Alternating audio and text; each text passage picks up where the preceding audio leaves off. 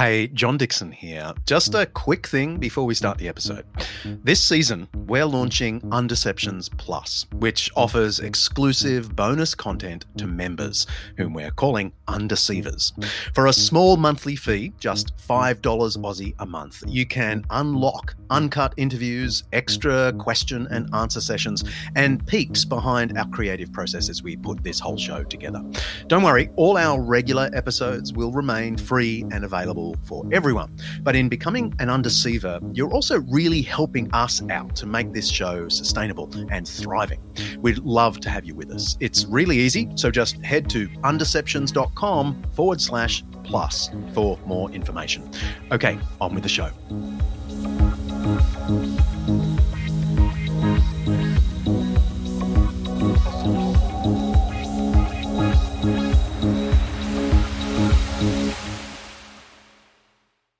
Hey, John Dickson here. I've got a treat for you today.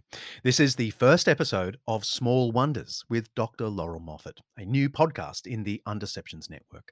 You've heard Laurel a few times already on Undeceptions in some of our singles, and we're big fans. So I'm excited for you to hear the first episode of her new show. You can subscribe to Small Wonders right now so you don't miss an episode. I hope you enjoy this first listen. See ya.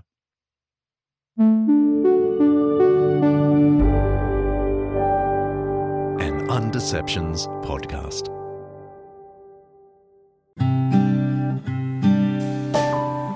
Small Wonders with Laurel Moffatt.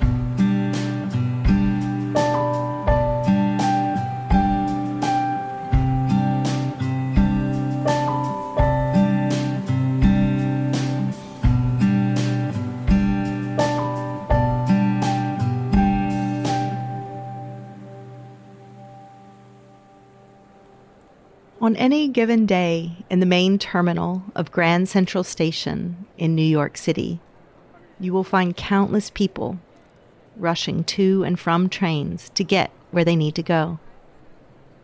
And overhead them all is a vaulted ceiling holding the constellations of the night sky. The constellations are in gold, and the stars are lit up small lights in a teal blue sky. It'd be easy to miss your train just from looking at the ceiling. But those stars won't tell you where to go, no matter how lovely they are.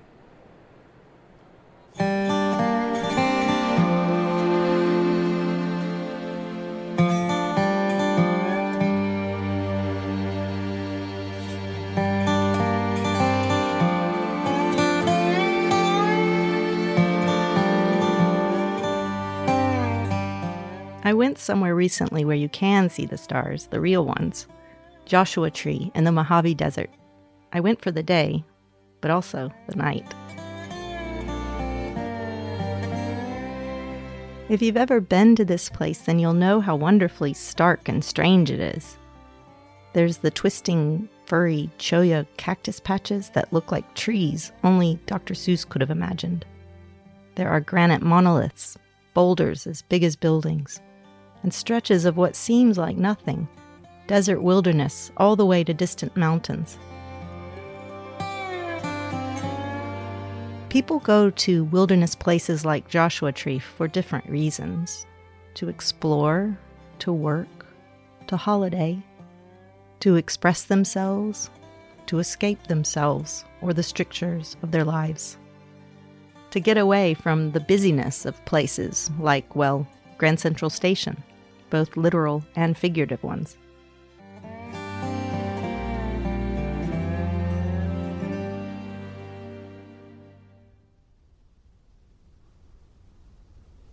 While I was there, I met other people who had come for the day. There was a couple who were traveling through the park on their motorcycle, trailing their music behind them.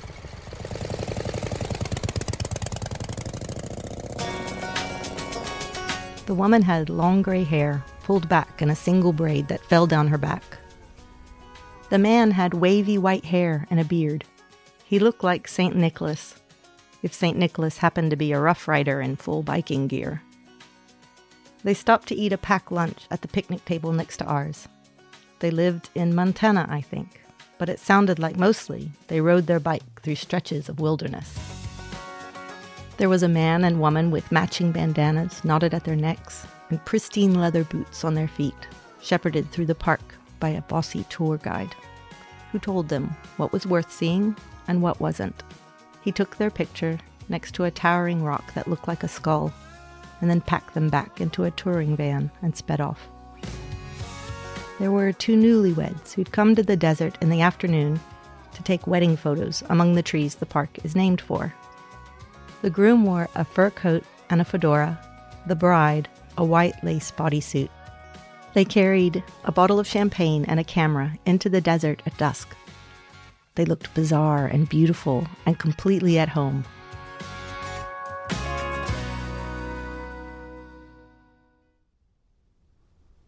All of us were passing through the desert for the day, in a way in keeping with the purpose of the park as protected by the U.S. Wilderness Act of 1964.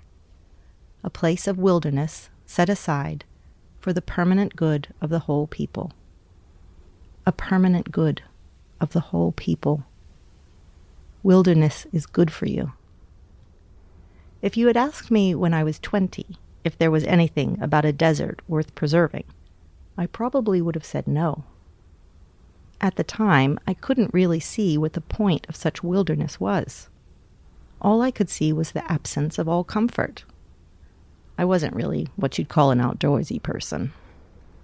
Back then, I could only feel how hot and dry the desert was, and to my eyes, then, how completely featureless it was. I probably would have said, in fact, I'm pretty sure I did say it when I drove across America with a friend when I was 21. What this place needs is some water and some lights. Of course, the moment you start piping water and power into the desert, it's only a matter of time before you add some gaming tables, maybe a couple of slot machines, some cheap lodging. Do that for a bit, and hey presto, you've made Las Vegas. With lights so bright, it's impossible to see anything else.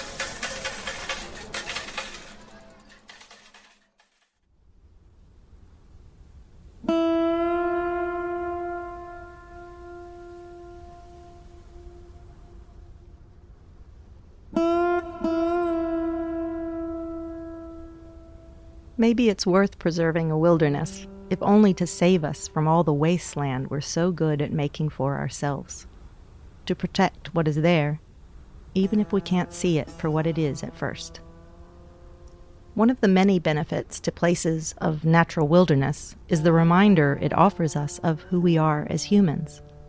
Far from the comforts of home, the extremes of the wilderness remind us that we are limited in our own resources we are creatures who are not self sufficient, no matter how tempting it is to think otherwise. In the cold, we must blanket and jacket ourselves. In the heat, we look for water and shade.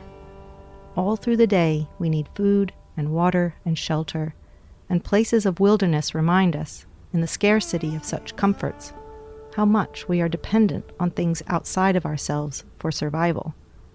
This is both a humbling and necessary thing to know. We would die without it. For all the marvels of my day in the desert, mineral, vegetable, and animal, it was the night that ended up surprising me most of all. For if a wilderness is vast enough, another gift it offers is the sky at night.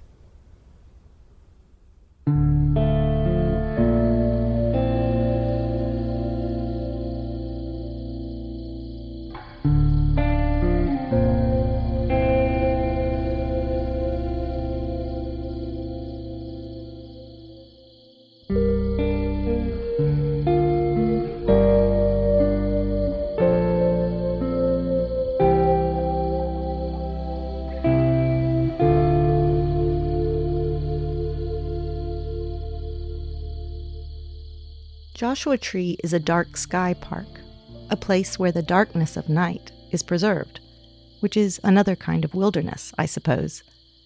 The places that have the darkest skies are called sanctuaries.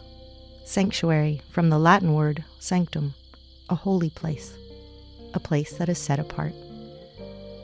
While it sounds like the thing that is being preserved is the dark, what you end up meeting in such a place is light. That is, all the light that is there that we usually can't see while ever we are too busy making light for ourselves.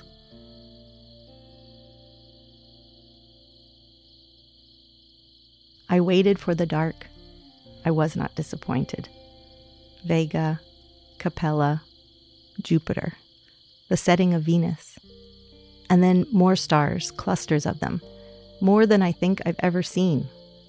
There were the familiar constellations Little Dipper, Orion's Belt, Andromeda, but swimming amidst so many more. The bright bloom of the Milky Way took shape as we watched. With no greater light that I could make for myself, the fine sliver of a fingernail moon shone in the night like a beacon. The number of the stars visible to an unaided eye willing to sit for a bit in the dark is astounding, confounding. I lay on a picnic table in the park and watched the stars move above me. It felt like I was swimming through them. Because of the amount of artificial light we use each night, more than a third of people can no longer see the Milky Way.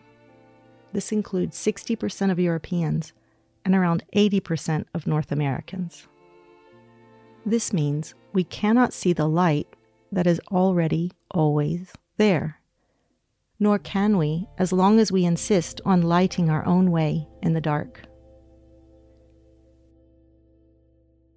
Emily Dickinson captures some of the wonder of looking at the dark night sky. Wonder, but also strangeness. I saw no way. The heavens were stitched. I felt the columns close. The earth reversed her hemispheres. I touched the universe. And back it slid, and I alone, a speck upon a ball, went out upon circumference beyond the dip of bell.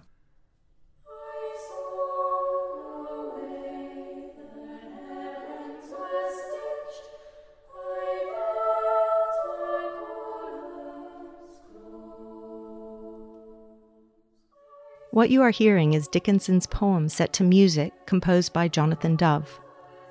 It is part of a larger work, The Passing of the Year, which Dove composed to honor his late mother. It is beautiful, and it sounds a bit like I felt looking up at the sky that night.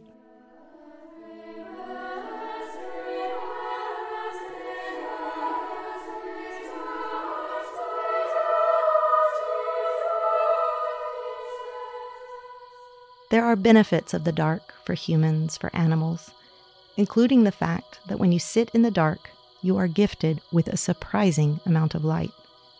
And the brightness of the light in deep darkness can show us how faint, how small, how very weak and narrow our own attempts at lighting our own way are.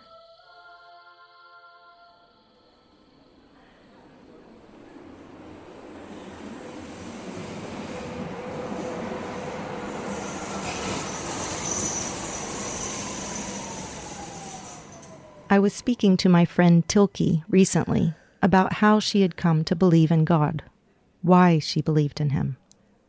We were standing on a subway platform waiting for my train. It would come at any moment. She told me that she had gone through a hard time in life. The particulars were harsh and difficult. It was, in many ways, a wilderness of sorts, an existential one.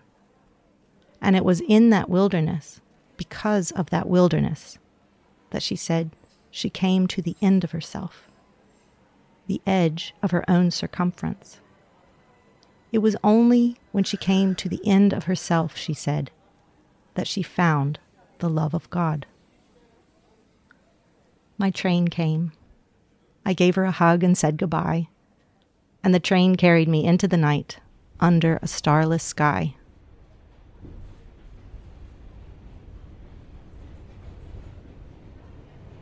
I turned her words over in my mind the end of herself.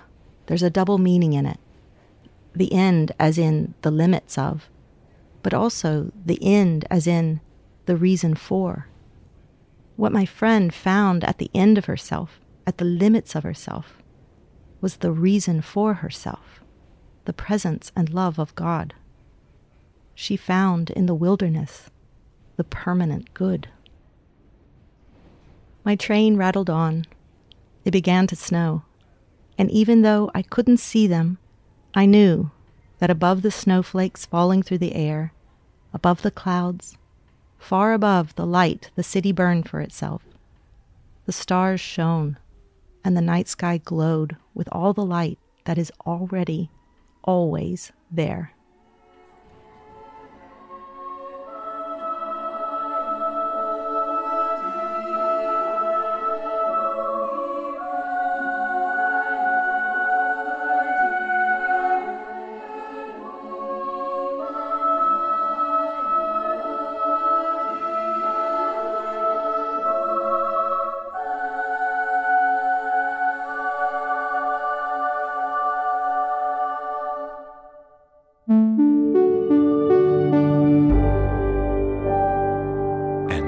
Undeceptions podcast.